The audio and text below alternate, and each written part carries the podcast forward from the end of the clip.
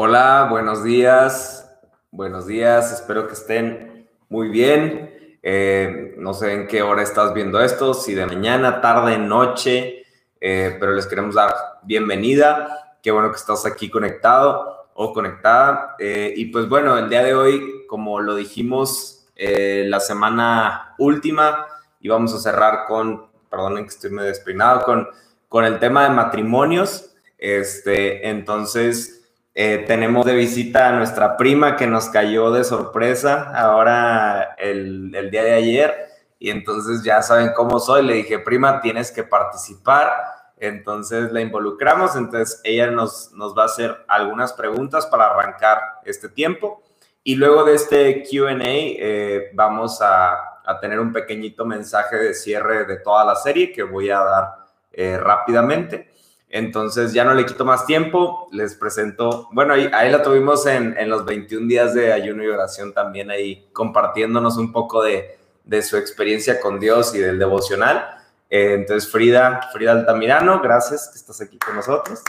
aplauso a todos.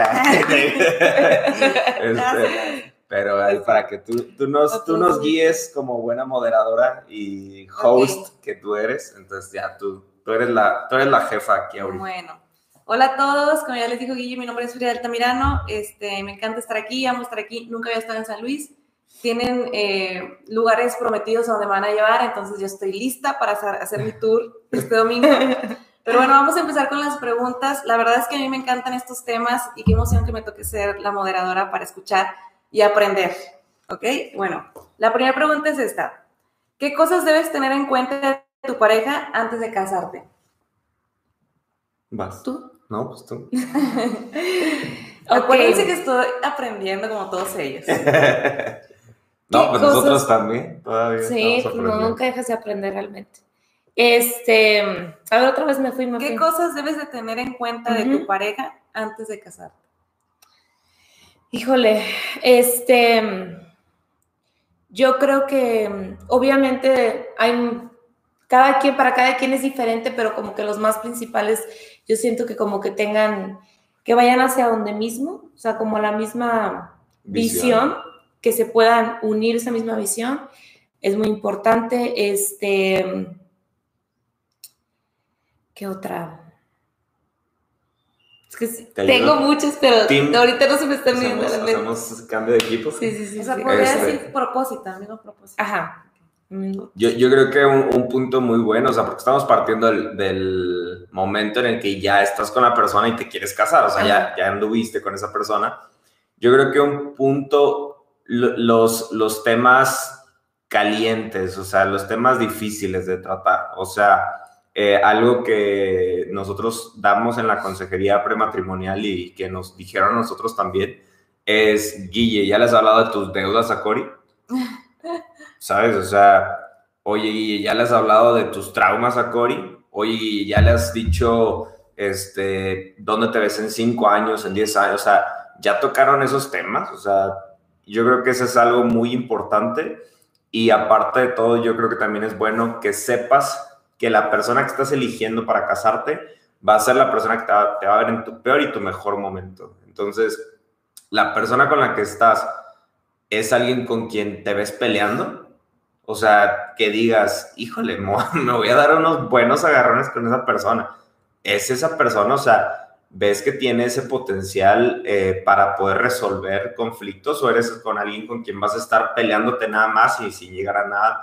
O sea, te vas a, eliges esa persona para pelearte toda tu vida. O sea, yo siento que en, el, en la boda, o sea, suena bien triste eso, ¿no? Pero de que en vez de decir, decides amar a esta persona, no, decides que ella es ella o él va a ser la persona con la que te vas a pelear toda tu vida y decir, vale. va, o sea, sí, o sea, quiero, creo que con esa persona somos compatibles a pesar de que van a haber momentos, obviamente malos, también van a haber momentos muy buenos, pero a esa persona tú la eliges sabiendo que va a ser la, la persona con la que vas a pasar momentos complicados, o sea, no queremos y no es como de que el pastor me declaró, no, o sea, no, no es eso, pero van a ver, espero en Dios que nunca o muy lejos, pero seguramente habrá una emergencia. Eh, entonces, que haya esa compatibilidad para decir, en esos momentos sacamos el, el jale adelante o, o, o, no, o sea, nos, nos come. Eh, la, el año pasado que hablé en la serie de matrimonios, hablaba yo de, de, esa compatibilidad en carácter, en emociones, y no se trata de que seamos iguales, de hecho nosotros hemos visto que muchos matrimonios que son muy iguales tienen muchos conflictos al final, o sea, quizás no en, quizás no en la superficie, sí, ayuda. no en la superficie, pero en las raíces, o sea, que empiezan a haber problemas muy personales, incluso un poquito de solapar, en el sentido de que, eh, no sé, eh, hacen un, mal, un, un uso indebido del dinero y la esposa o el esposo apoya el mal uso del dinero, ¿no? O, o tienen un tema de, de, desfalco y como que en vez de estorbarse para hacer mejoras, como que, ah, pues sí, cierto, y se apoyan, ¿no? O sea, se apoyan para lo malo y pues eso en un momento estalla. Entonces yo siento que esa, esa compatibilidad, compatibilidad es más en el hecho de encontrar ese balance, ese soporte de, de áreas, áreas, como dije, áreas difíciles. Eh, yo cuando entramos Cori y yo a nuestro matrimonio, yo tuve la tranquilidad de que ella sabía todo de mí, yo sabía todo de ella, y no en un sentido minucioso, juzgón de, dame detalles, ¿no? O sea, pero lo, lo más elemental, lo más básico, y, eh, o sea, incluso hubieron temas en los que no se tocó a más, no porque no nos importara, sino porque no había nada más que saber, o sea, ya lo demás es chisme, ¿no? Pero... sabíamos lo básico y eso nos ayudó mucho a poder dar el siguiente paso. Lo básico y lo, y lo que creíamos importante, a eso iba ahorita de que yo creo que, que cada uno sepa este, cosas, si no, hay cosas no resueltas o cosas importantes que tú crees que tu pareja necesita saber, que eso sea desde un inicio. Por ejemplo, Guy y yo, antes de andar, bueno, en ese momento no sabíamos que íbamos a andar, esa es otra historia, pero hmm. este, yo, yo sentía que necesitaba compartirle ciertas cosas este, y ya que él decidiera si quería estar conmigo, ¿no? Porque cuántas veces también vemos que no se comparte esas, esas cosas y ya lo quieres decir o en algún punto te ves obligado a decirlo y haces como, como dicen, haces cosas buenas que parecen malas, o sea, y entras, eh, la confianza para construirla tarda muchísimo, pero para perderla la pierdes en un segundo. Entonces, este esas cosas te hacen dudar y puedes como decir, perder un poquito la confianza de por qué no me lo compartiste antes o incluso ya lo quieres decir, pero la persona ya siente algo por ti y ya no es como que, no sé, no sé cómo explicarlo, como que ya no... No fue 100% honesto, no lo dejaste... Ajá, o sea, no lo dejaste al decidir, o sea, ya él va a decidir en base a lo que ya está sintiendo por ti. Entonces realmente es como un tipo de engaño. Ya depende obviamente qué situación y todo, pero yo me sentí muy libre este, poder entrar así en mi relación, que nunca hubo nada oculto o algo que yo sintiera que, que no tenía por qué decirle. Yo siempre he sido, hemos sido muy abiertos y por eso esa, la confianza es uno de nuestros puntos muy fuertes que tenemos como matrimonio. Okay. Hasta ahorita. ahorita. Súper, me encantó uh -huh. la respuesta. Otra cosa también que iba a agregar, que antes de que se me vaya, este, era el también amar a o sea, la persona que te decías casado así, amarla por quién es la persona, o sea, aceptarla con sus defectos, con sus virtudes, pero obviamente al mismo tiempo hacerla crecer, no quedarte como, mm. si tú ves áreas de oportunidad en tu persona, tienes que hacerla crecer, no nada más decir, ah, bueno, ya, te acepto. Amarte tal como tú eres, pero siempre ayudarte a crecer. Como claro. Sí, es lo que hace Cristo también. Uh -huh. Bueno, eh, otra pregunta para los dos. ¿Quién empieza? Guille. Empezamos ahora con Guille, porque te la aplicó. ¿Cómo saber? no, aparte me suelto más después de que ya sí, lo sí, escucho. Sí, por eso. que ya la yo te apoyo. He dicho. sí, sí, sí. Y pareciera que todo lo concluyó ella. y todos ahí, wow, Gloria. Súper sabia. Ahí va. ¿Cómo saber si tu relación está sana? Digo, yo creo que hay cosas súper obvias, ¿verdad? O sea, sí, estás en medio de un WhatsApp, pues no está sano, pero debe haber algunos indicadores de que tienes una relación buena, pero tiene que haber algunos indicadores que digas, ojo, o sea, alerta, parece bueno, pero no es tan bueno. No, y muchas veces crees que es sano, porque a lo mejor no hay tantos pleitos, pero hay muchas cosas de raíz, Ándale, profundas. Porque, bueno, también hay que decir el cuachar, porque hay gente que no se da cuenta que están en eso. Claro, claro. Claro. Ay, pues yo creo que sí, es como que muy abierta la, la pregunta porque pueden haber muchos temas, como bien dijiste ahí. Sí. Puede, puede que hayan personas que nos están escuchando o viendo que están en relaciones tóxicas y no se han dado cuenta de que están en una relación tóxica. O incluso te das cuenta de que no está tan bien, pero al mismo tiempo crees que todos lo ven bien. De hecho, ayer que platicábamos que llegaste, que decía que cuando Cory y yo empezamos a tener conflictos en el noviazgo, la gente me decía, es que es súper normal. Y yo, ¿qué? O sea, ¿por qué eso va a ser normal? No, está mal. O sea, pero como que la gente a veces normalizamos lo malo. Y, O porque repite, o sea, sí, o sea, repite se repiten esas... los patrones, o Ajá, lo que sea. lo tóxico. Y este, y no, está bien, ¿no? Entonces yo creo que para empezar, eh, creo que un, un ejemplo paralelo que es más, más fácil o que a mí me permite verlo, es que tú cuando vas al gimnasio, pues vas para mejorar tu condición física, tú cuando vas al doctor es para ver que esté bien tu cuerpo, tú cuando te sientes enfermo asistes al doctor para, para que te dé un análisis, un, un seguimiento, etcétera yo siento que es, es como un, un- un punto muy, muy básico. ¿Cómo, ¿Cómo te sientes? ¿Cómo te sientes al hablar con esa persona? ¿Cómo te sientes eh, si te comparamos a tu vida cuando no tenías una pareja y cuando ahora la tienes? ¿Te sientes libre? ¿Te sientes presionado? ¿Te sientes estresado?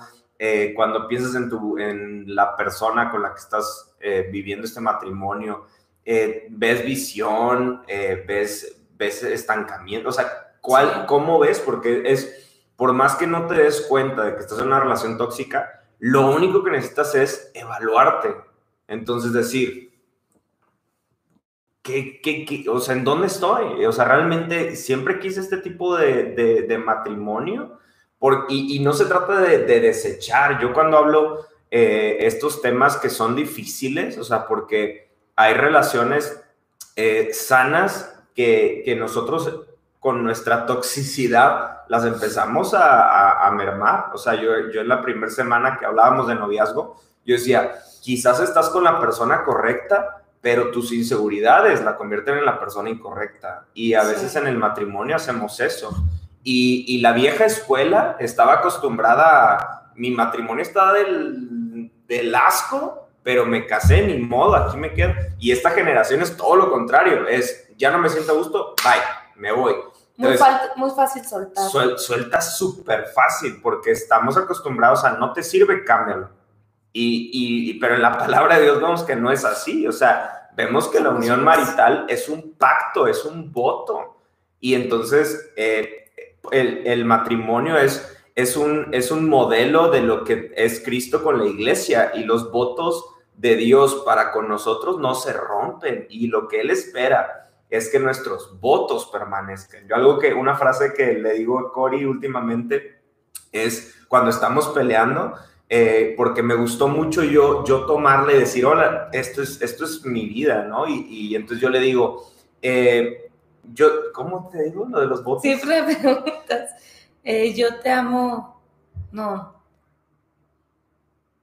Te amo más por mis votos que por quien. Sí, algo así como de, así. en este momento, o sea, estamos en un pleito y le digo, en este momento te amo por encima de mis emociones. O- Sí, o sea, mis emociones no son lo que rigen mi amor por ti, sino que lo que rige mi amor por ti son los votos que hice. O Entonces, sea, permanece, ya mis emociones no me tienen aquí, son mis convicciones. sí, O exacto. O sea, sí, o sea, lo que me tiene aquí es que hice un pacto con Dios, Ajá. punto. Entonces, yo, yo siento, sí, o sea, es la verdad, porque si pensamos que todo el momento va a ser miel y amor No. y flores, pues no, o sea, pero, pero yo creo que es eso, o sea, es, es como entender un balance eh, de, ok, mi relación no es sana, pero ¿qué puedo hacer al respecto? O tanto como, o sea, ahorita no, no siento, no mereces que te, tanto así, no siento amarte, no, no mereces, pero lo hago por Dios, lo hago por mis votos. ¿hace Sí, o sea, si se tratara, de, si se tratara de, un, de un estoy juicio, por- quizás no mereces, no mereces que te amen, no mereces que te respete, pero basado en la palabra, lo mereces, porque cuando vemos el matrimonio es como Cristo amó a la iglesia y eso es, se dio sin, sin duda, se dio sin pensar si la iglesia lo quería. O sea, yo, yo a veces digo, vemos, vemos en, en, el Evangelio que Jesús le dice, les conviene que me vaya. ¿Cómo habrá sido esa escena? Todos abrazando a Jesús de que no te vayas. O sea, si Jesús hubiera puesto a votación, ¿muero por ustedes o no muero? Yo creo que la gente, no mueras, no, no, te mueras por nosotros. Te habla, se habla de, de una falta de entendimiento absoluta. Entonces, si eso hacemos con Dios, ¿qué no haremos con nuestra pareja? Claro que hacemos cosas que están fuera de la norma, fuera del reglamento, fuera de todo. Entonces, creo que hay relaciones sanas que se pueden reconstruir, hay relaciones tóxicas que deben de, terminar, o sea, porque tú decías, quizás hay personas que nos escuchan que están en una relación tóxica que ya está pasando límites, abusos, ¿no? Violentos, eh, de palabras, de abuso sexual, y eso está, está mal. Entonces, evidentemente, si se puede, eh, que puedan entrar a un tipo de, de consejería o lo que sea, pero si no, yo creo que el, el bienestar de la persona es, es primero y, y, Dios quiere que eh, podamos encontrar esa paz. Entonces, creo que es, es algo que sí, este tema es, es, muy extenso, por eso digo, eh, creo que lo más básico de una relación sana es verte al espejo, o sea, eh, como, como, dicen, incluso para temas de, del cuerpo, ¿no? a la mujer, en este mes de la mujer siempre es mucho el, el lema de tócate, ¿no? Y, y ves si está algo bien en tu cuerpo, si algo dices, esto, esto no es normal.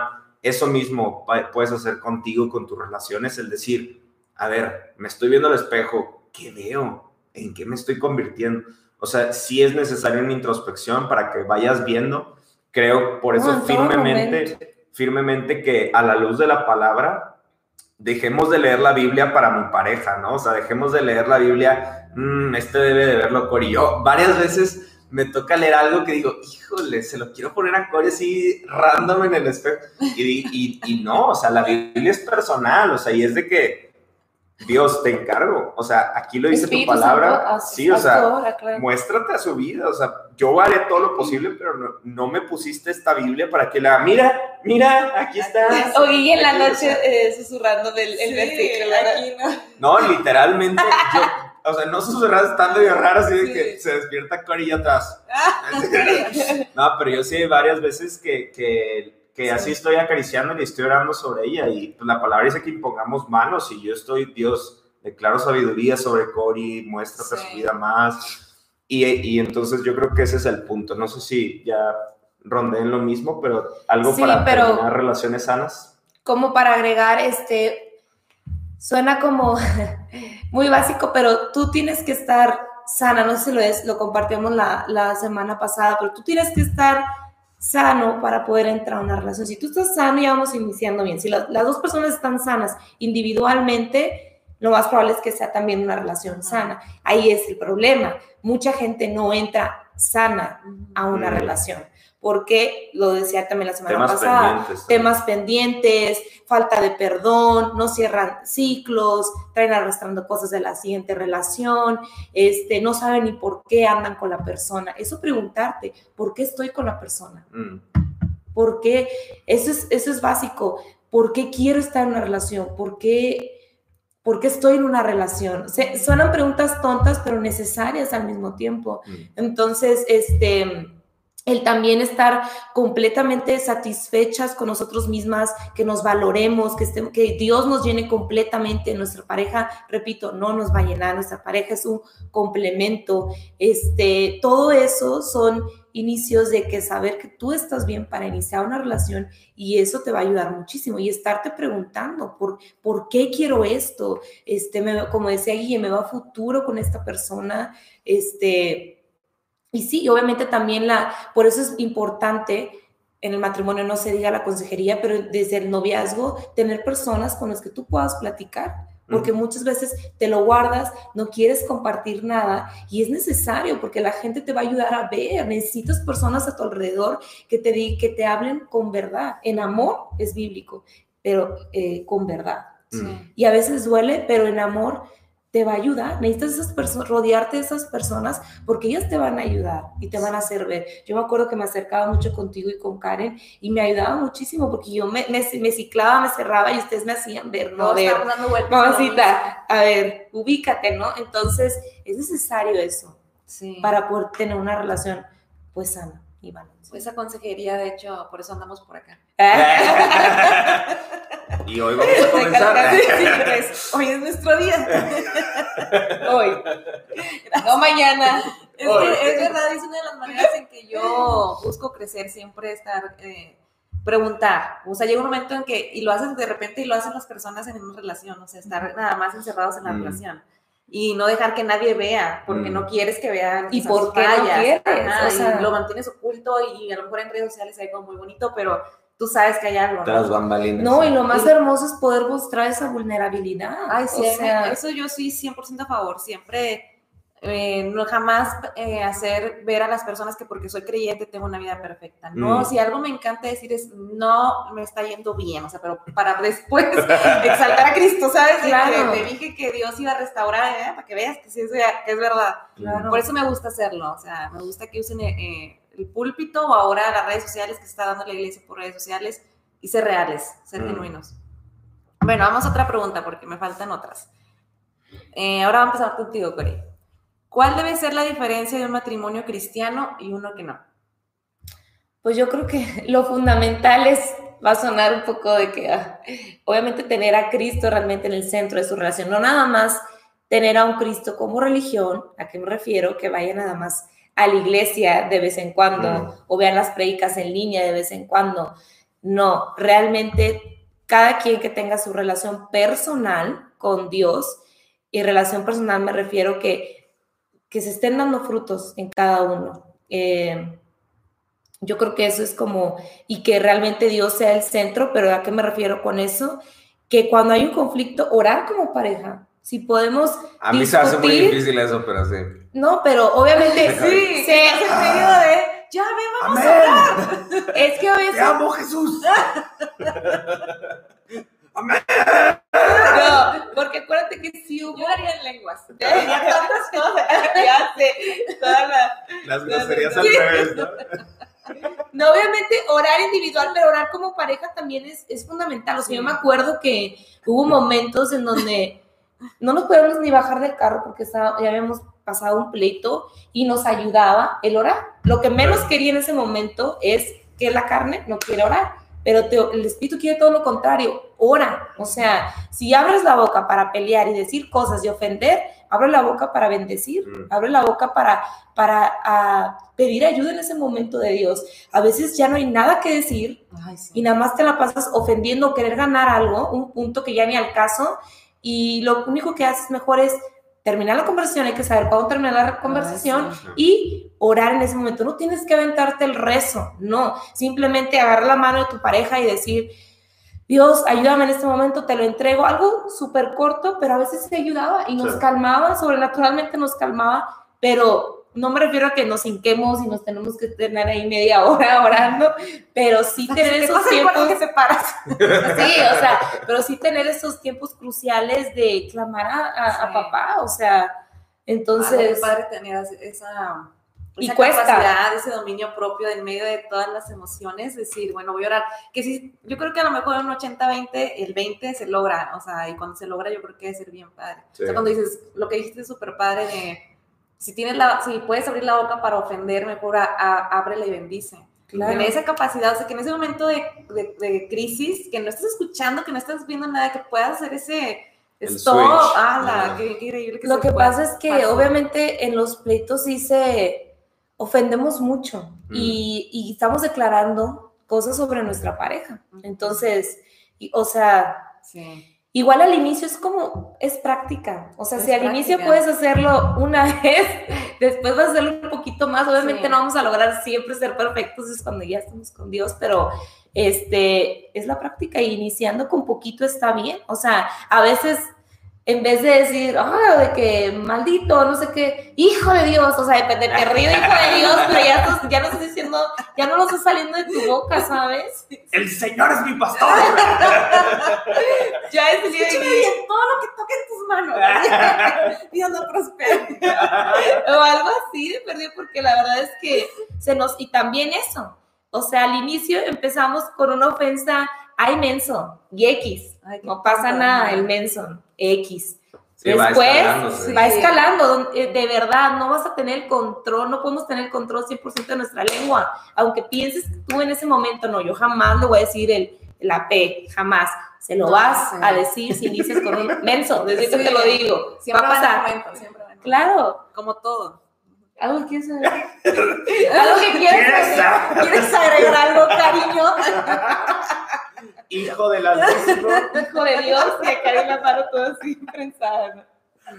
No, este, pues yo nada más, eh, como que yo cuando pienso en matrimonios cristianos, o sea, por una parte le quiero quitar la carga a la persona o al matrimonio de decir, ching, o sea, somos cristianos, entonces no podemos hacer, o sea, yo, yo algo que me encanta de Dios es que Él te conoce a, la perfección, o sea, Él sabe tus inseguridades, Él sabe si estás yéndote al baño eh, y ves cosas indebidas en el baño, Él sabe que lloras cuando te vas en el carro solo o sola por tu matrimonio, o sea, Él conoce todo, entonces, ¿por qué queremos a veces aparentar ser un tipo de matrimonio? Yo siento que el verdadero crecimiento llega a una persona cuando acepta su realidad. Entonces, creo que el primer punto es entender por qué creemos en Dios. No creemos en Dios para hacernos los mejores cristianos del mundo. O sea, al final, la gente cuando, cuando nosotros pasemos a estar con el Señor,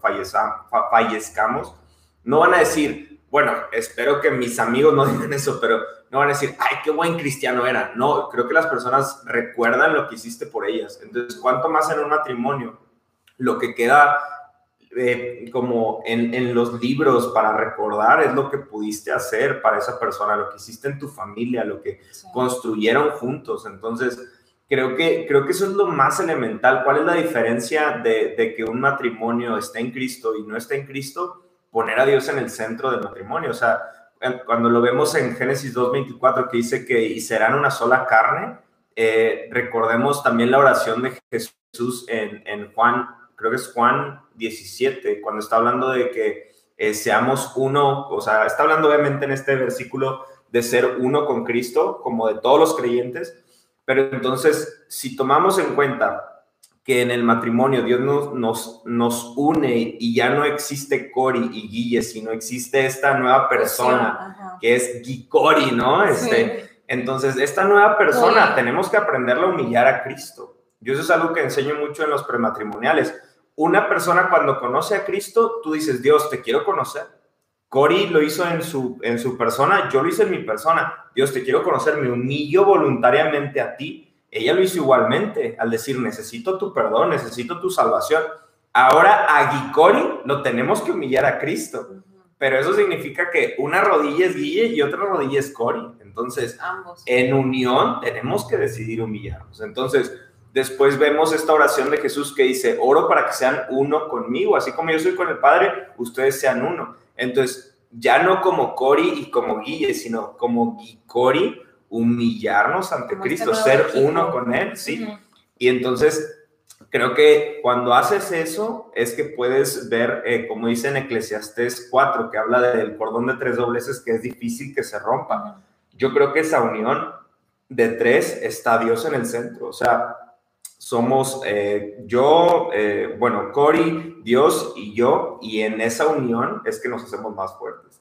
Entonces creo que la real diferencia eh, de un matrimonio que está en Cristo no, no yace del punto en que vayan a la iglesia, en que no hayan pleitos en casa, en que no hayan problemas a veces no resueltos, sino en humillarnos voluntariamente a Cristo y dejar que Él intervenga en nuestra casa. Porque cuando eso sucede, de verdad, no habrá año en el que voltees atrás y no veas crecimiento. Es lo que iba a decir, constantemente ves a esa pareja creciendo y cuando no estás en Cristo siguen igual. Y, y es lo que... O no igual, pero es, es, lo mismo. O sea, si tú, si tú pones, si sacas a Dios de la ecuación, ¿cuántos matrimonios buenos hay que no tienen a Dios en el centro? Hay muchos, porque la convivencia... Si, si tomaron la decisión correcta de estar con una persona que se complementa, que tiene un buen carácter, que tiene una buena educación, que se pueden ayudar, claro que pueden que vayan bien. Entonces, esa es la, esa es la lucha por la que muchos dicen, eh, no necesito a Dios. Sí, Sin ¿cuál embargo- valor agregado? ¿no? Ajá, Claro. sin embargo, nosotros que estamos en Dios vemos la diferencia de estar con Dios, pero muchas veces esos matrimonios no lo ven. Entonces, ¿cuál es verdaderamente el punto? El crecimiento en el corazón, en, en diferentes áreas que vamos permitiendo a Dios que intervenga. Muchos de esos matrimonios, quizás como dijiste ahorita tú, Free, eh, en la superficie, en lo que todos ven, no se ve nada malo, pero hay ciertos temas que No, están bien delante de Dios. Aparte lo tratas de hacer sin Dios todos en tus fuerzas y en algún punto vas a quebrar. Sí. Aquí lo padre es que descansas en Dios, que esas Sí. cargas las llevas a Dios. Entonces, eh, constantemente ves una, este, las parejas creciendo, pero también puedes decir, veo algo diferente en estas Sí. parejas. O Es- sea, es incluso si comparas a la cristiana que se lleva súper bien y a la no cristiana que se lleva Que se también llevan bien, Ujú. ves algo diferente Sí. porque reflejamos ese espíritu, reflejamos esa, esa, Esa paz que Dios libertad. solamente te da. No es una paz del mundo, es una paz que Dios te da y, y se refleja. Es, es imposible no ver es algo. Esa en parte. Sí, sí, sí, es imposible ocultar a, a- No a cuando es real. O sea, no Claro. lo puedes ocultar. Claro. Y la gente dice que tienes algo diferente, individualmente y luego cuando compartes con una pareja que también cree. Pero bueno, sí, no iba a preguntar más de lo mismo, pero bueno, ¿y esto o quieren Sí, no, más? Yo creo que es eso, nada Sí. más poner a Dios en el centro y ese va a ser el diferenciador que, repito, puede que una pareja sea muy buena y, y en esto, al decir que son buenos, ni saco a Dios de la ecuación diciendo, no necesitas, no, lo necesitas muchísimo, Ujú. pero quizás en la convivencia sean buenos, pero quizás hay temas no hablados, quizás hay temas que una de las dos personas te das cuenta, porque nosotros entendemos que sin Dios somos solo existencia. Cuando venimos a Dios encontramos la vida. Entonces, estás diciendo un matrimonio que no tiene a Dios en el centro es un matrimonio que existe. Un matrimonio que conoce a Dios es un matrimonio que da vida. Y no solo, la vida no es algo que te quedas, es algo que das a otros. Entonces, Ujú. un matrimonio que está en Cristo está dando vida constantemente a los que le rodean. Entonces yo creo que eso es elemental, o sea, poner a Dios en el centro va a empezar a hacer cambios. Y esa pareja que dice, sin Dios la, la he hecho bien, ¿qué pasaría si metes a Dios? O sea, Ándale. ¿qué tipo de matrimonio serías si permites, si abres la puerta de tu corazón a que Dios No, y intervenga? aparte muchas veces, aunque no haya problemas, porque se lleven tan bien y no haya problemas entre ellos, van a venir situaciones en la vida que no puedes evitar. Situaciones que no puedes controlar, como matrimonio te llevarás muy bien, pero te van a arrastrar, porque son problemas que suceden y cómo lidias con ellos. Vas a tener que resolverlo, Y como esa dices es- tú, en tus fuerzas y algo. Y es ahí donde quiebran. Sí. Y eso ya se hace un problema Sí. dentro de ellos, a fuerzas. Bueno, ahora que, que ya no estamos siendo transparentes, ahora que hice con Guille, quiero que me digas tres cosas así que, ala, no toleras, no soportas, eh, Es tu la- momento, es tu momento de quemarme. de Corina, o sea, que dices, no puedo con esto, o sea, mugre, tipa, o algo así, o sea, cuando no puedas, y también obviamente las tres cosas que te encanten y dices, yo, o sea, esto es lo que me fascina de mi mujer. Y no se vale mi Tres y tres. Eh. Tres y Se tres. me hace muy difícil, o sea, es que Una carnal, una espiritual. Este, híjole, no sé. O sea, yo siempre batallo con eso hasta para conmigo. O sea, yo difícilmente sé cosas buenas. Es, es un problema general, ¿no? Que, Sí. que a veces lo malo lo sacas de volada y lo Ajá, bueno no. sí. Eso me pasa a mí mucho en mí, A ¿sabes? todos. O sea, eh, Y más en el poco, físico, pero mira, batallamos más. eh, cosas malas.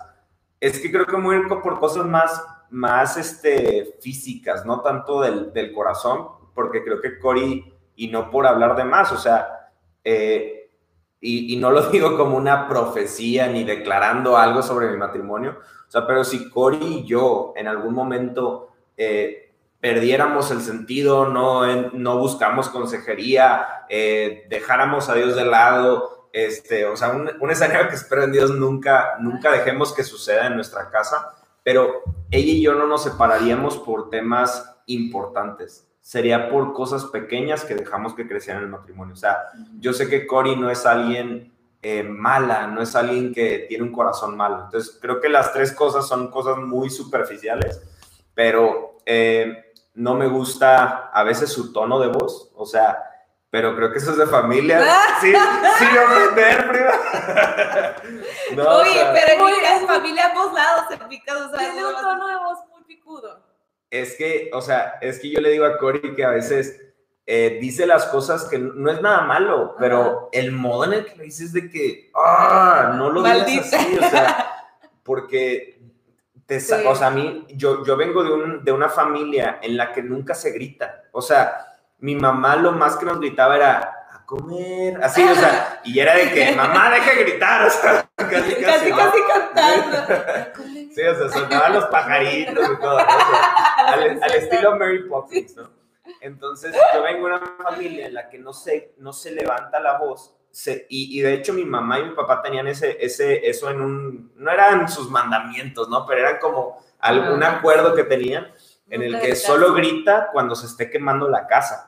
Entonces, yo vengo de ese contexto en el que si mi mamá grita, detengan todo y vean qué pasó. Entonces, nunca se gritaba. Entonces, de repente llego con, con Cory que no es que me grite, pero su tono de voz es alto. Entonces, ella quizás en lugar de decirme... Como agresivo. Sí, o sea, violento, o sea, como que cálmate, todo está bien, o sea, de repente ya no escucho Guille y es de que ya algo hice mal, o sea, algo, algo no le gustó y ya de que el trapo está sucio y es como que espérate. O sea. lo malo es que a veces no, no soy consciente, o sea, de repente ya es que me dicen, no, pero tranquilo, yo ni me di cuenta que estaba exaltada, ¿sabes? O sea, de tan apasionada que ustedes hablo, no sé. Pero bueno, me voy a apurar más porque apenas va la primera. Este, entonces, es, tal vez no me gusta, no me gusta, que, repito, no es algo malo, o sea, pero no me gusta que duda mucho de ella a veces, o sea, y, y no le gusta que yo le recuerde quién es en Cristo, o sea, entonces es como de que, entonces, ¿para qué estás casada? O sea,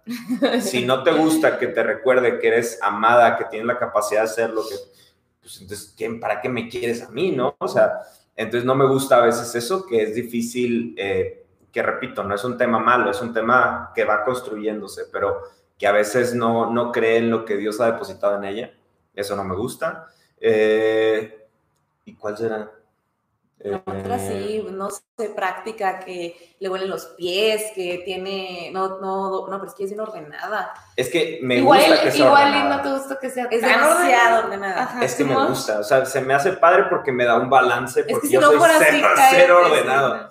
Entonces, me, o sea, quizás te molesta en el, ah, otra vez, pero se me hace algo bueno, o sea, no, si me dijera, lo voy a quitar por ti desde que ¿Que me critico mucho? Mm, que te comparas, sí, ese no me gusta. Pero eso creo que es mucho de las mujeres, no sé. Pero sí no me gusta que se compara mucho. Entonces, o, o, o, mm, ya, ya tengo otra.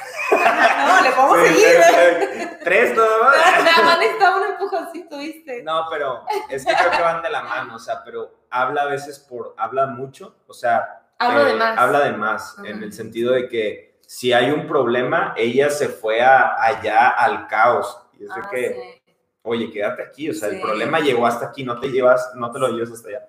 Me lo llevo un, dos, tres, hasta diez. sí. Pero es que no es tanto como una sabiduría no. De, no, es nada más, quiero problema, más problema, más problema, ya se rompió todo. Entonces, tanto eso, eso sí son cosas que sí me estresan, tanto su comparación, y más porque le digo, te comparas solo en lo malo. No te comparas en lo bueno, no te comparas en las metas que has alcanzado, no te, no te comparas en, los, en, en, las grandes barreras que has cruzado. O sea, te comparas en todo lo malo, te comparas en cosas banales, te comparas en tontería. Entonces ahí sí le digo, sí me molesta. Y que a veces es muy, muy pronta para hablar de más. Y no como de groserías, ¿no? Sino como, eh, mm, no quiero hacerlo porque no me va a gustar. Oye, ¿ya lo probaste? No, pero yo sé ¿Cuántas veces has probado algo que pensabas que no te iba a gustar, lo probaste y te diste cuenta que se te gustó? Muchas. Entonces pruébalo. No quiero. O sea, como que esa, esa premura para adelantarse, ¿no? Entonces esas, esas cosas son las que no me gustan. Y cosas que me encantan, esas sí tengo muchísimas. Este, me encanta su corazón, me encanta su disposición. A veces no, no, y, es donde le digo. que estamos en buena a veces yo le digo. no sé, pero a veces es de. Yo sé que su oración, cuando me conoció, era encontrar a Guille. O sea, no encontrar un Guille, no, encontrar a Guille. O sea, y yo sé que incluso por las experiencias malas que tuvo en el pasado, ella en algún punto no sentía merecer a un Guille. Sin embargo, su corazón, el Espíritu Santo sabía que lo que ella necesitaba era un Guille. Entonces yo lo que le digo mucho es, a veces actuar, actúas como si yo fuera tu peor maldición.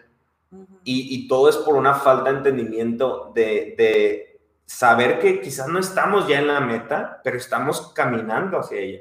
Entonces, yo, yo veo en Cory que tiene un increíble corazón, tiene una disposición absoluta para el Señor, a pesar, repito, de que a veces no me la quiera manifestar, por ese temor de comparación, de hablar de más. O sea, deja que esas cosas vengan, pero tiene una disposición en su corazón increíble. O sea, el año pasado, que fue un año dificilísimo para nosotros, yo siempre tuve una esposa que me cocinó, que, que buscó la forma de ayudarme, de... Que, o sea, que rindiera. Sí, que rindiera, administró. Entonces, es increíble. O sea, Cory es una persona increíble. Eh, entonces me encanta eso. Ahorita dijo que no puede decir su sonrisa, pero me encanta su risa, es que su sonrisa. Dice eso, me encanta, me encanta que se viste bien guapa, me encanta que es bien de su comidita. Ahorita ayer que llegaste de atenderte, decirte, mira, agarra esto y si quieres, yo jamás haría eso. O sea, yo eh, llega alguien y es de que agarra lo que quieras, se acabó, o sea, pero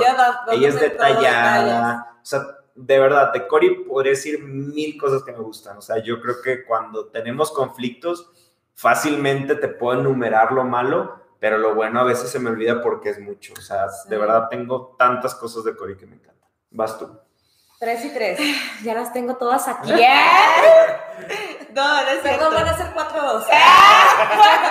o diez o Cinco y uno. Para ir rápido. Rapidito. No. Este, bueno, las tres malas, inicio con las malas. Este, y yo creo que ni voy a completar las tres, no sé. ¡Ay! ¿Qué quieres? Está perfecto. Ah. O son genuinos o me paro y me voy. o son reales o corto esto. Bueno, este, obviamente, yo creo que lo primero es que a veces no cree en él. O sea, porque yo alcanzo a ver, no, veme, ¿eh? veme, es cierto. Este, al, yo pues puedo percibir todo su potencial, todo lo que él es, y pues sí me, me agüito, me da impotencia que digo, créetela, lo eres, ¿no? Pero es eso, que a veces no cree en él. Este, otra, que esa es más superficial, este, no sé, pero que no es, es que como para generar, que no es bueno, que es bueno, no me gusta. El vato Todo lo que suena de que no, es, que no sé cómo probarlo todo, pero este, muy descuidadito. Nada. Pero en general, no nada, pues es que, es que en general. Pierde cosas. Eh, sí. ¿A poco sí, sí, muy descuidado, muy descuidado. Su celular, o sea, en vez de que lo ponga ahí, no lo tiene que poner así, o, o sea, y yo. No vayas demasiado así. Sí, para mí yo soy muy cuadrada en eso, para mí me estás dando así de Sí, sí. Quiero hacer, no, y si no puedo evitar no decirle, o sea, ya es, ya es tu pareja, o sea, no es como que te lo puedas tragar, o sea, es como, y pero ¿por qué? O sea, ¿qué te costaba nada más? No sé, así, como que muy descuidado, este, eso entra no, ordenado y todo eso, ¿verdad? Pues dije, está muy general. Se vale por dos. Pues es muy grande. No ordenado, es Este, Ah, y la tercera, sí, la tercera es que a veces en, conflictos o problemas que tenemos, como es abogado, me, echa, me avienta a veces toda la prédica y yo de que nomás tenías que decir eso, no tenías que aventarme eso, ya, es más, ya hasta me perdí, ya no sé qué estás hablando, ya no sé, ya no te entendí, ya me dijiste un chorro, o sea, ya, dime tres puntos manzanitas y ya, o sea, sí, entonces a mí me, me desespera porque yo, Guille, ya ¿qué era lo que me querías decir? Ya esto se me olvidó. O sea, de nada te sirvió tu horita de break. Entonces, para él es de que, ah, se quiere arrancar los pelos, pero sí, o sea, es como ser más práctico conmigo porque a mí me pierdes muy rápido. Soy tan distraída que ya cuando llegaste al 10 yo me quedé en 2. O sea, necesitas como eso, yo creo y ya. Ok, ¿cuáles son Estuvieron bien, estuvieron bien, ¿no? Sí, estuvieron bonitos. Sí, sí, la, la maquillaste chido. ¿Y cuáles son las tres que sí Hasta me sentí perfecto. Qué buen hombre soy. qué hombre. No, no, lo único es lo bueno, pero pues, ¿qué hacemos, verdad? Bueno, es que se pasa. Tienes cosas que Este, te encanten, así que te vuelvan loca de tu esposa. Pero ah, buenas, ¿verdad? Obvio. No, claro. Sí, sí, Es desordenada. Me vuelve loca. ¿Qué te gusta? Este, su corazón, obviamente. Este, eso implica que, bueno, eso engloba como que tu pasión por Dios, o eso ya es aparte, no sé. Ustedes Pues yo diría que es como aparte, pero. Sí. Bueno, entonces su corazón, obviamente, está muy general.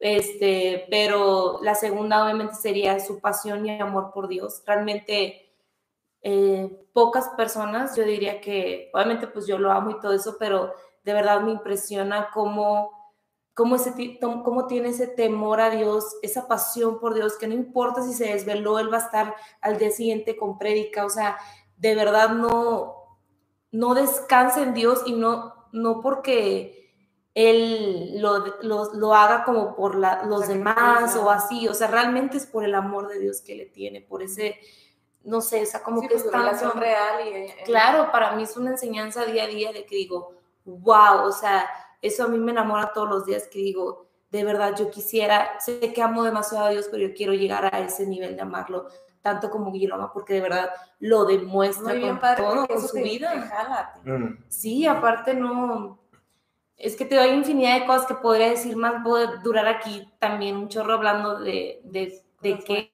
tiene, claro. Y, y la tercera es cómo, cómo se le hace también, ay no, es que son tantas, pero bueno, voy a decir esta, pero cómo no le importa a él morir a sí mismo por las demás personas. O sea, yo todavía batallo muchísimo, o sea, es algo que constantemente Sí, sí, tengo que entregarle a Dios, pero de verdad a Guille no le importa como si él pudiera entregar toda su ropa lo daba, si él pudiera dar Es este, generoso. ajá, demasiado, o sea, si él pudiera este, si mañana tiene trabajo y, y tiene que ir a, hablar con una persona, o sea, ser egoísta, pues, o sea, ser egoísta. Real- realmente Sí. da todo por el evangelio, todo por, el, por las personas. De verdad es como, wow. Sí, ah. Ahí así. Sí. Ido.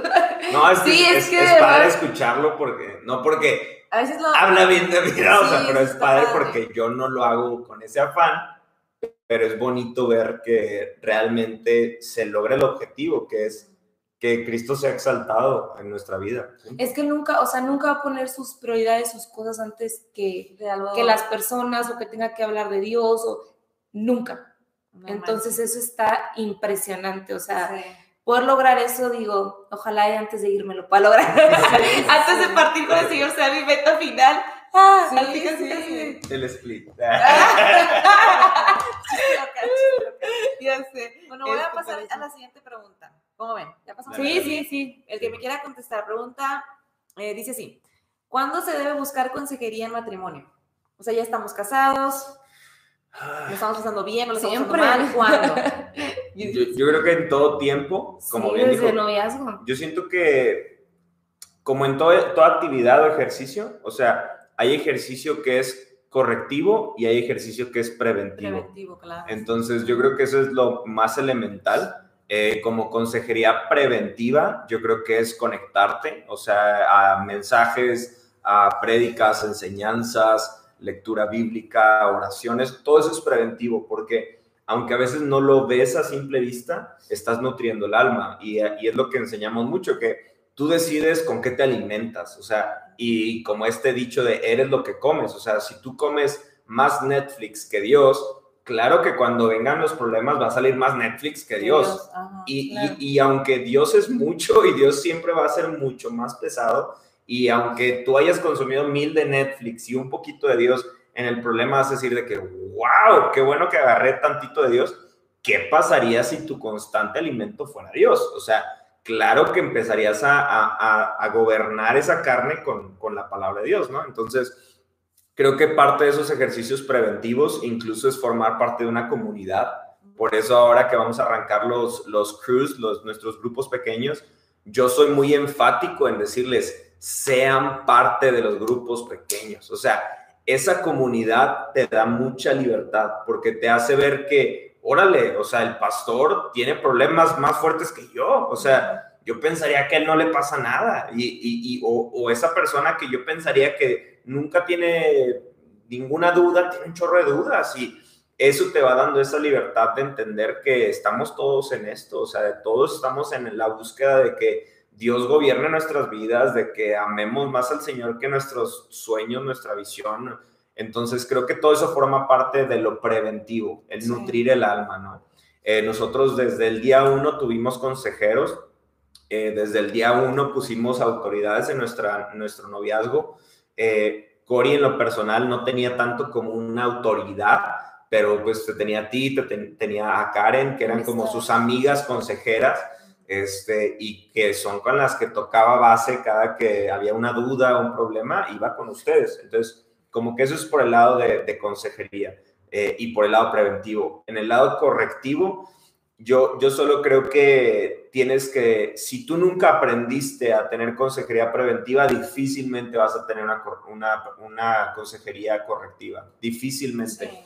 Eh, vas a, vas a, si vas a llegar al punto del divorcio, pues te van a dar, el, juez te va a dar una, como tres sesiones de, para que no te divorcies y esa va a ser tu corrección, o sea, y obviamente no le vas a hacer caso, pero yo creo que es eso, si tú no aprendes a nutrir ese lado eh, preventivo, difícilmente vas a sacar el correctivo. Entonces, obviamente el correctivo, si lograste de todos modos conciliar y están dispuestos a escuchar consejería, desde el problema uno, yo creo que no se trata de una dependencia al consejero o al psicólogo o a...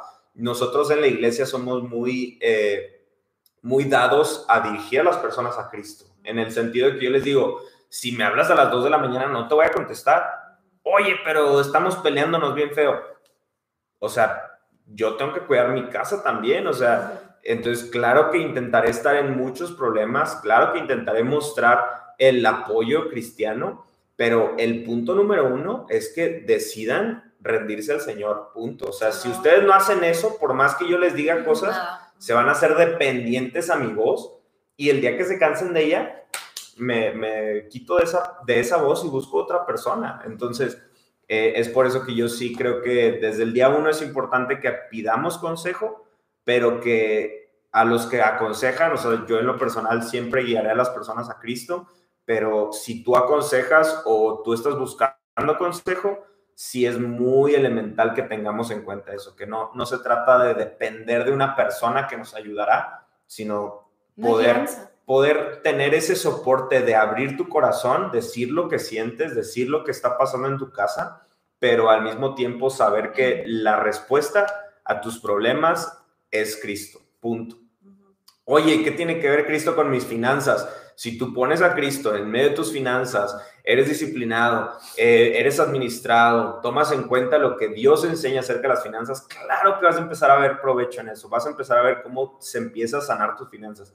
Si lo pones en, la educación de tus hijos, a Cristo en el centro, vas a empezar a ver. Entonces, claro que va a afectar. Entonces, yo creo que ese sería mi, punto. Sí, es que también este, siempre queremos buscar la, consejería o una guianza cuando ya el problema está desatado. O sea, ya no puedes hacer nada. O sea, es como cuando vas al, doctor, no estamos impuestos a ser preventivos, a, porque ya, ya, vamos cuando la enfermedad ya está, cuando ya el problema está hecho y ya hasta los doctores tienen que sufrirla para sacarte de ahí. Es igual, no, no estamos impuestos a, como dice Gui, desde el día número uno a tener esa guianza y ya queremos ir cuando ya existe un problema y ya es muy, a veces usted es muy tarde. Entonces ya, por eso.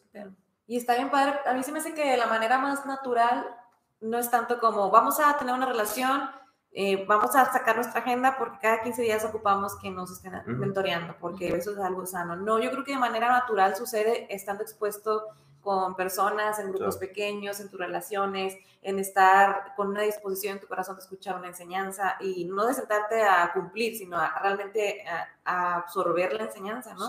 Y empezar a manifestar lo que estás aprendiendo en tu relación de manera natural.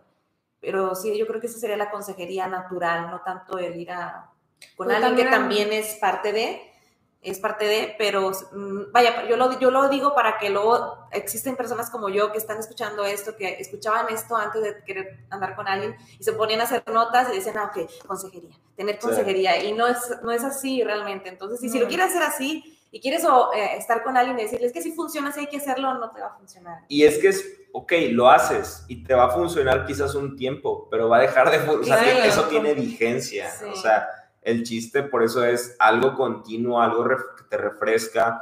Es como, no sé cuántos han visto una película o un documental y de eso que viste tomas principios.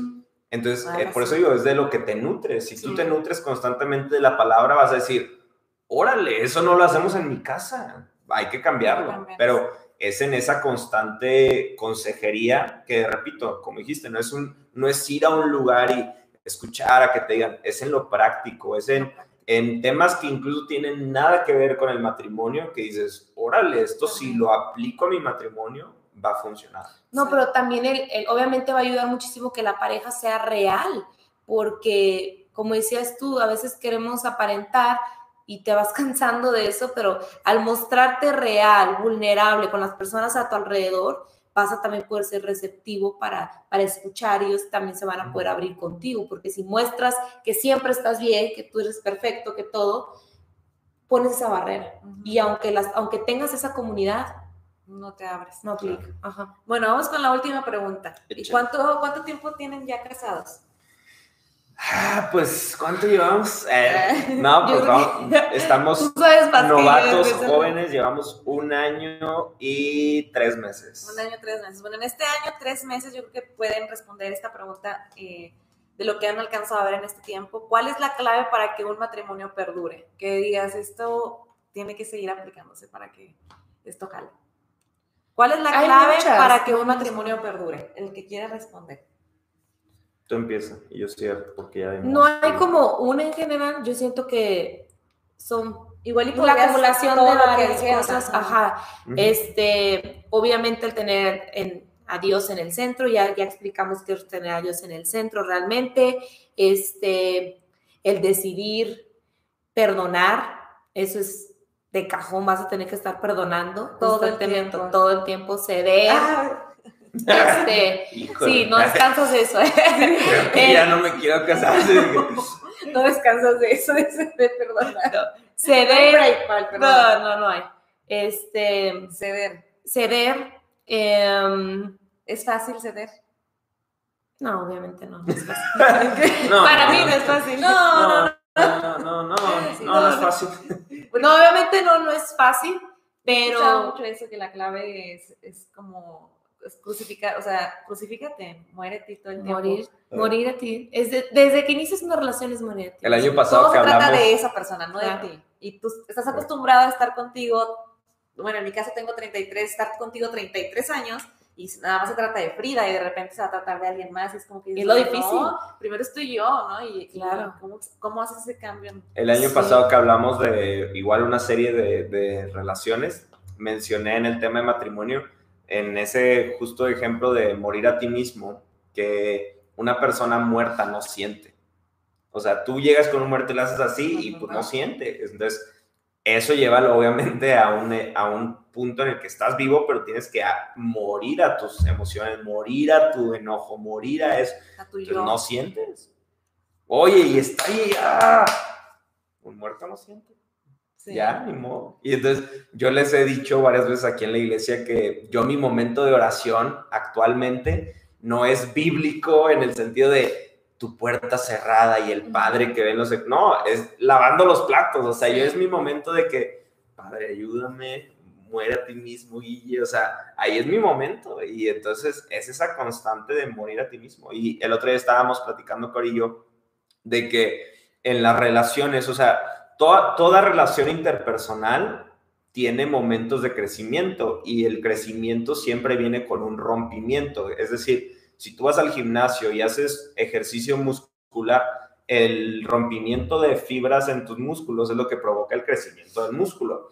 Entonces, en toda relación interpersonal que está creciendo, hay rompimiento y no se trata de pelear bien feo, pero se trata de situaciones que te sacan de, de esa zona de confort. O sea, creo que el 90 o 100% de las personas en algún momento odiaron a sus papás, porque era de que esa persona que está enfrente de mí, que yo no elegí, me está diciendo qué hacer y qué no hacer.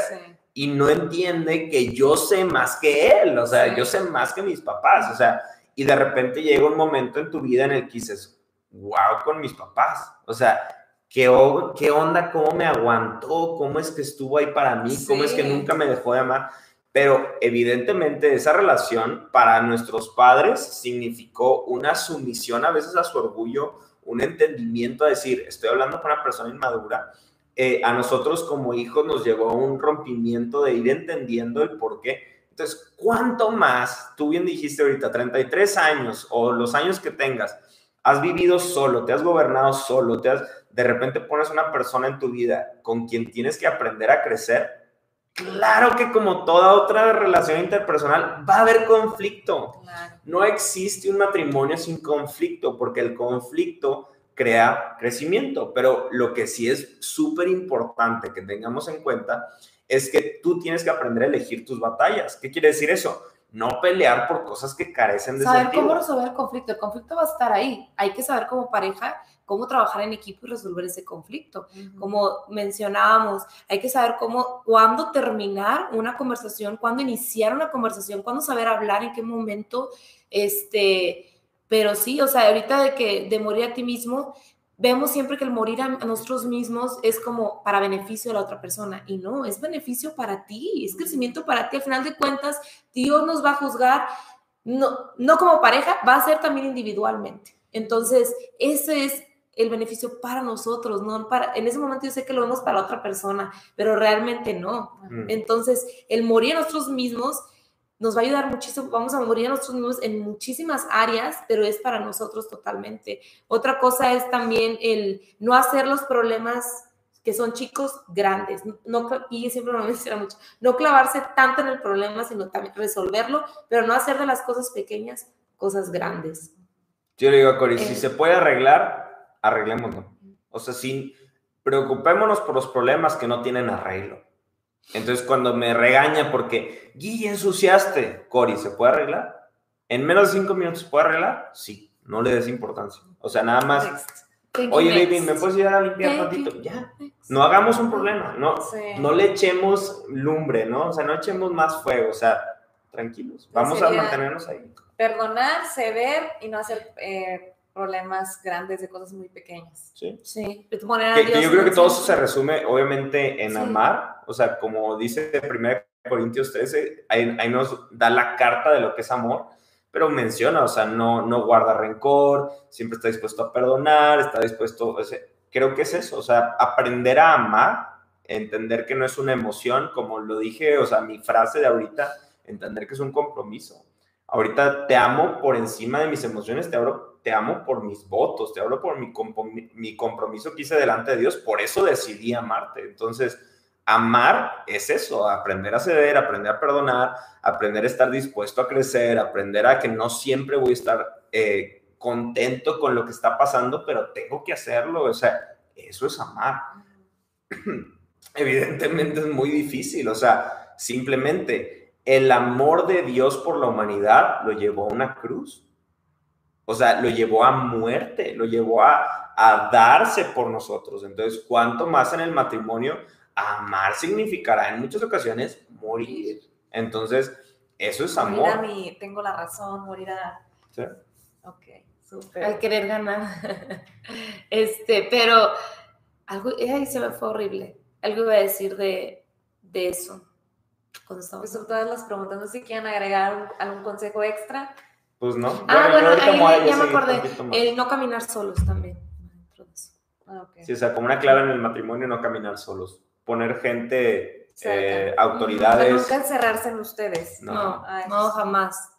Y, y repito, no en un sentido de depender de las personas, pero en un sentido de traer claridad. O sea, porque yo hay ocasiones en las que le digo a Cory, lo voy a, este problema lo voy a elevar a nuestra autoridad. Y Cory ya sabe porque nuestro pastor sí le da duro a Cory también. Entonces a veces no le gusta y, honestamente ahorita ya tiene rato que no hemos acudido al, alto tribunal con nuestro pastor. Este, porque hemos podido resolverlo en primera base, digamos. pero, pero cuando hemos tenido que acudir, apelar, digámoslo así, yo soy totalmente transparente con mi pastor. Yo no, nunca le he mentido. O sea, mi pastor llega y me dice, ¿qué has hecho bien, qué has hecho mal? Yo le digo, punto. O sea, porque yo le digo, mantenerme contable, o no sé si es una palabra correcta el uso en español, pero mantenerme a cuentas, creo que es más correcto, Sí, a cuenta. eh, me trae libertad. Y al traer libertad a mi corazón, trae libertad a su corazón. Punto. Entonces yo prefiero que abrir mi corazón a mi autoridad y que sepa realmente lo que pasa en el hogar, a que no sepa nada, yo no tenga libertad y yo no tenga guianza para poder llevar mi matrimonio al lugar que Dios quiere. Sí, Sí, Entonces. Pues muchas gracias. No, pues gracias a ustedes, gracias chiquilla, gracias prima, que nos, nos guiaste, muy bien hecho. Sí. Ya puedes ir a dormir. Tengo ¿verdad? más, más preguntas y ahorita me echaron una siesta, pero después voy a venir con ustedes ya en privado y ustedes no van a poder ver porque los voy a tener. por Contenido exclusivo. Sí, Ah, exclusivo. Voy a Ah, grabar con mi muchas celular gracias. estos videos. Muchas gracias. Pues yo nada voy a cerrar con un, con un, Ok. eh, un último tema. Entonces ya pueden, pueden ir a, nos vemos. a sus asientos. Bye. Yo nada más quisiera. Ay, se está moviendo todo. Yo nada más quisiera concluir este, esta serie que tuvimos de relaciones y de todo este tipo de temas, eh, pues de crecimiento que creo que Dios quiere para cada una de nuestras temporadas, desde estar soltero, eh, noviazgo, eh, las áreas personales que a veces pueden ser pecado, como hablamos la semana pasada, que a veces se han convertido en esos elefantes adentro de nuestra casa. Y el día de hoy que hablamos acerca de, de matrimonio, espero que hayan podido percibir nuestro corazón al abrirnos, al, al contar un poco más de lo que pasa en nuestro hogar. Repito, no creo tener toda la experiencia del mundo, llevo apenas un año casado.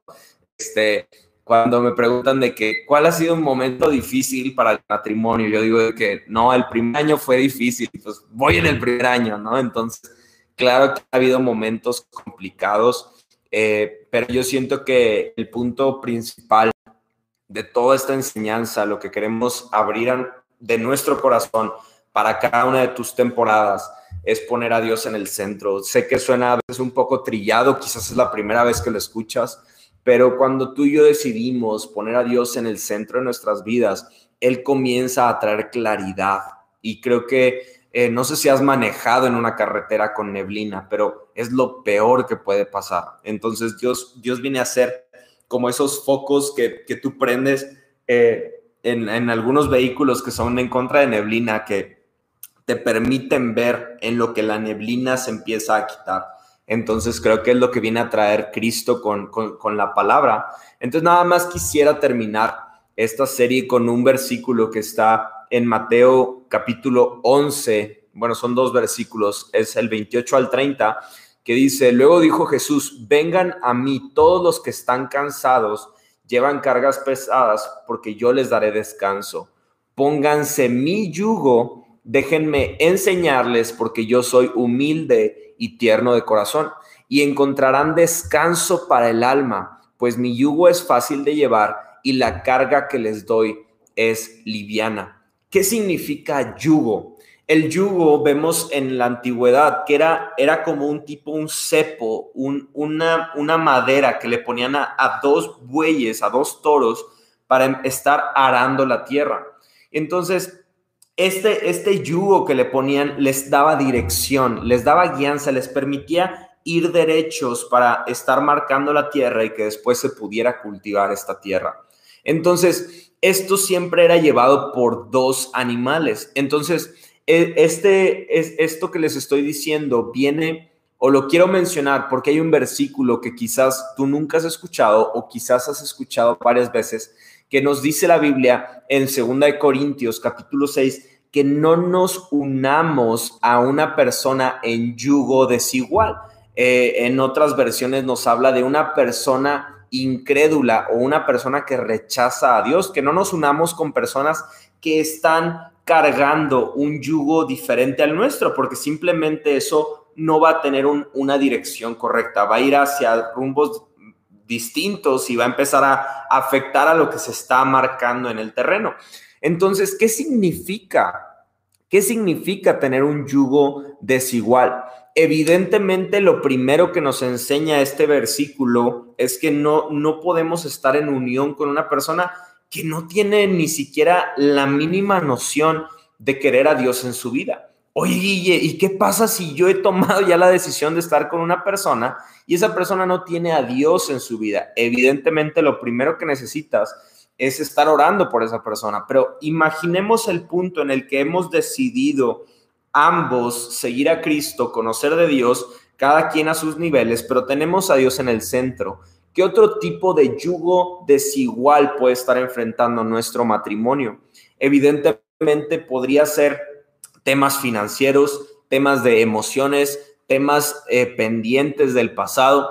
Pueden estar trayendo esas, esas cosas al matrimonio y que eso represente un yugo desigual porque eso está provocando que el matrimonio camine hacia lugares distintos. Entonces a mí se me hace tan interesante ver que aquí Jesús les está diciendo, ustedes tienen sus yugos, pero si estás cansado de eso, vengan a mí porque yo les daré un yugo que les va a dar descanso. Entonces, se me hace tan interesante porque quizás para tu temporada lo que tú estás cargando ha representado mucho cansancio. Quizás la soltería en tu vida se ha vuelto un yugo pesado, desigual, que te lastima, que te lleva hacia donde no quieres ir y está siendo difícil cargarlo. Quizás el noviazgo se ha vuelto un yugo difícil de cargar. Quizás los pecados o los temas no resueltos o las áreas del corazón que no has dejado que Dios entre son algo tan pesado como un yugo. Y quizás el matrimonio para ti ha sido un yugo difícil de cargar y te está lastimando y te está impidiendo llegar al lugar que tú quieres llegar o que has visto que Dios quiere que tú llegues. ¿Qué, te quiero decir? Jesús nos promete que su yugo es fácil de cargar y es ligero. Este versículo que acabamos de leer, el primer punto elemental es entender que Jesús lo habló en un sentido eh, de que sus enseñanzas, lo que él vino a hacer a este mundo, es fácil de, fácil de cargar porque él, él nos ayuda a cargar con esto, él nos ayuda a, llevar sus enseñanzas, él, él nos da su mensaje primero hacia nosotros de amor y esto lo decían comparado a, a la ley que se regía con la que las personas decidían seguir a Dios, que era difícil de cargar. Pero esto yo lo quiero llevar a este tema. Quiero llevar este yugo y esta carga que quizás para ti está representando algo difícil. Si dejamos que Cristo ponga el yugo sobre nuestro matrimonio, sobre nuestra temporada que estemos viviendo, encontraremos descanso. ¿Bajo qué yugo quieres vivir? ¿Bajo un yugo de presión, de dificultades? ¿O quieres el yugo que Dios tiene dispuesto para ti? El primer punto que quiero hablar eh, de voladísima, no me voy a tardar más de 5 o 10 minutos, es decidir voluntariamente cargar este yugo. Decidir que Jesús sea el que rige nuestra vida. Dejar que Jesús sea, independientemente de la temporada y cómo tú te sientas, en tu soltería, en tu noviazgo, en cada área de nuestras vidas o ya en un área de matrimonio, es importante dejarte guiar por Cristo. Es importantísimo que voluntariamente le digas, Dios, quiero tu yugo en mí. Quiero que tú pongas esa guianza en mí. Quiero, quiero que tú me ayudes a trabajar mi tierra en donde yo estoy, en donde tú me has plantado. Quiero que tú seas el que guía mi vida. Porque Dios nos ha puesto en un lugar para trabajar esa tierra. Si tú piensas que Dios te puso para solamente estar tranquilo sin hacer nada, no. Él nos está diciendo que Él va a poner un yugo, nos va a ayudar a estar trabajando en nuestra tierra, trabajar lo que Él tiene pensado para nosotros, pero necesitamos poner en práctica sus palabras, poner en práctica sus deseos para que nosotros empecemos a ver un rumbo distinto en nuestras vidas. Pero para ello, primer punto, debo decidir voluntariamente tomar el yugo de Cristo y empezar a vivir con Él. Y eso no es algo represivo, no es algo que, que nos va a, hacer sentir esclavizados ahora a Dios. No, todo lo contrario, Él va a traer descanso. Y ese es mi segundo punto, el descanso. El yugo siempre fue una herramienta de trabajo. Es, es decir, cuando, cuando los bueyes estaban en, el establo poco antes de llegar a la tierra, ellos llegaban a la tierra, les ponían ese, ese yugo y ellos entendían, es hora de trabajar.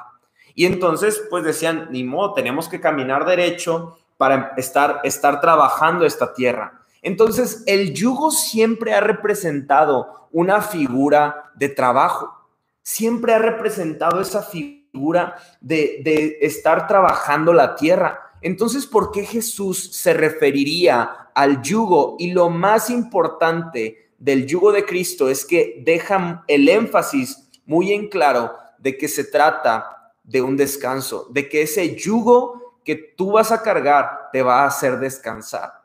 ¿Cómo una herramienta de trabajo me va a hacer descansar? Cuando esa herramienta está en manos de Cristo, Él trae descanso. El matrimonio siempre se muestra o debe de verse como un lugar de reposo, un lugar de descanso. Hay algunos que me están escuchando que están cansados o cansadas y a veces incluso prefieren no llegar a la casa en lugar de llegar a casa y llegar a un lugar que no es de descanso. Pero ¿cuál es el punto más importante de esto? Que Jesús se refiere a este yugo como un lugar de descanso porque Él es ese yugo. Permíteme decirlo así. Él no te está poniendo una presión para que tú tengas que vivir acorde a lo que Él quiere y, ser rígido y ser duro contigo. Él, él es ese yugo y Él te dice, yo te voy a guiar. Y ese yugo no reprime, sino que ese yugo abraza. Ese yugo no te obliga, sino que te anima a seguir. Y es por eso que entonces ese yugo no es, no es un yugo habitual, sino que siendo Cristo el que nos está abrazando y guiando, tú y yo, incluso el trabajo de la vida lo podemos ver como un descanso porque encontramos el soporte en su amor. El tercer punto es la carga de Dios siempre es ligera. La carga de Dios es cumplir su palabra. Pareciera ser muy pesado y, nos rompemos la cabeza en, en poner en práctica la palabra, pero en ocasiones eso se trata porque queremos cumplir lo que Dios nos enseña, pero con el yugo de antes. Queremos cumplir los mandatos de Dios, pero con un yugo fuera de Dios.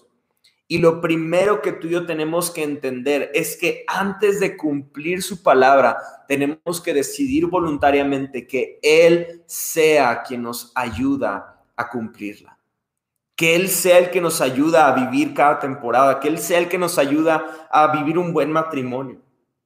Él quiere ayudarte a llegar a la meta.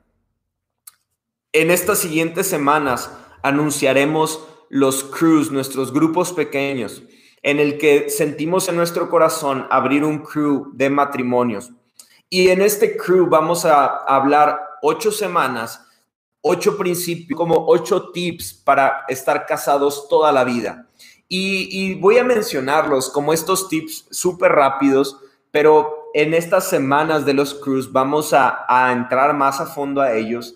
Pero son, son ocho tips que quiero tocar ahorita que van a representar uno cada semana, pero tenemos que aprender a solucionar problemas. Como lo hablamos ahorita también, tenemos que aprender a ceder.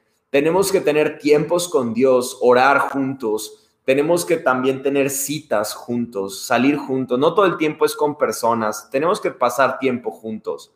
Tenemos el quinto punto, tenemos necesitamos aprender a respetar y tener un perdón continuo. También es importante el sexo y vamos a hablar de ello. Es importante también no, no perder la admiración por tu pareja, estar siempre admirando a la persona que decidiste pasar tu vida con él o con ella. Y el último punto es decidir amar. Estos, estos ocho tips son, son básicos, pero son muy profundos nosotros, como dijimos, llevamos un año de casados, pero estos principios aplican para alguien con un año casado o para alguien que lleva 50 años, años casados. Tú y yo necesitamos entender que esta sociedad necesita matrimonios aprobados. ¿Qué significa un matrimonio aprobado? Que ha tenido una prueba, que ha pasado por diferentes situaciones y las ha superado. Eso es lo que necesita esta sociedad para que podamos ver más personas que conocen el carácter de Cristo. Pero si tú y yo en la primer prueba renunciamos, claro que no vamos, no vamos a ver un resultado más adelante.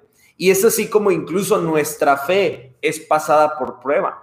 Vemos que en Primera de Pedro nos menciona cómo es que la fe es probada y, en, en ese versículo, en ese capítulo, menciona que la fe es pasada a veces por fuego. Así como el oro toma su valor después de pasar por fuego, del mismo modo nosotros, cuando nuestra fe es pasada por prueba, es que vemos el resultado de seguir a Cristo. Vemos cómo nuestra fe ahora es aprobada. Y ahí te das cuenta que algunas cosas que antes significarían un temor o una inseguridad, ahora ya no, ya no representa esa inseguridad. Entonces, Quiero cerrar con esto. Hay temporadas donde la tierra es más suave. Entonces podemos estar arando esta tierra con tranquilidad y, no hay ningún problema. Incluso si tú sigues no, no, no dejando que Cristo sea el que guíe tu vida, la tierra está suavecita. Entonces tú lo estás logrando hacer fuera de una relación con Dios. Pero hay momentos en nuestra vida donde la tierra es dura donde la tierra es árida, donde la tierra es seca. Y en esos momentos es cuando más pesado es trabajar, más pesado se ha vuelto vivir. Y en esos momentos es en los que si tú desde que la tierra era suave, decidiste que Cristo sea el que te esté guiando. Cuando la tierra sea súper dura, sea áspera, sea difícil de estar arando esa tierra, sea difícil trabajar, sea difícil llevar tus relaciones interpersonales. En esos momentos son en aquellos en los que Dios nos ayudará a estar caminando, a estar avanzando, a estar progresando. Quiero animarte, quiero animarte a que tú y yo, en medio de cualquier temporada que tú estés pasando, incluso si no has pasado por algunas temporadas difíciles, espero que seas fuerte y lo suficientemente sabio y humilde para entender que Dios quiere pasarlas contigo. Es tiempo de sanar y quitar yugos. Es tiempo de dejar que Dios se convierta en el centro de nuestras vidas. Es tiempo de quitar el yugo de condenación del pasado, de nuestros errores, de nuestras dudas y dejar que Dios empiece a quitar cada una de esas problemáticas que hemos dejado que nos carguen con tanto peso por mucho tiempo.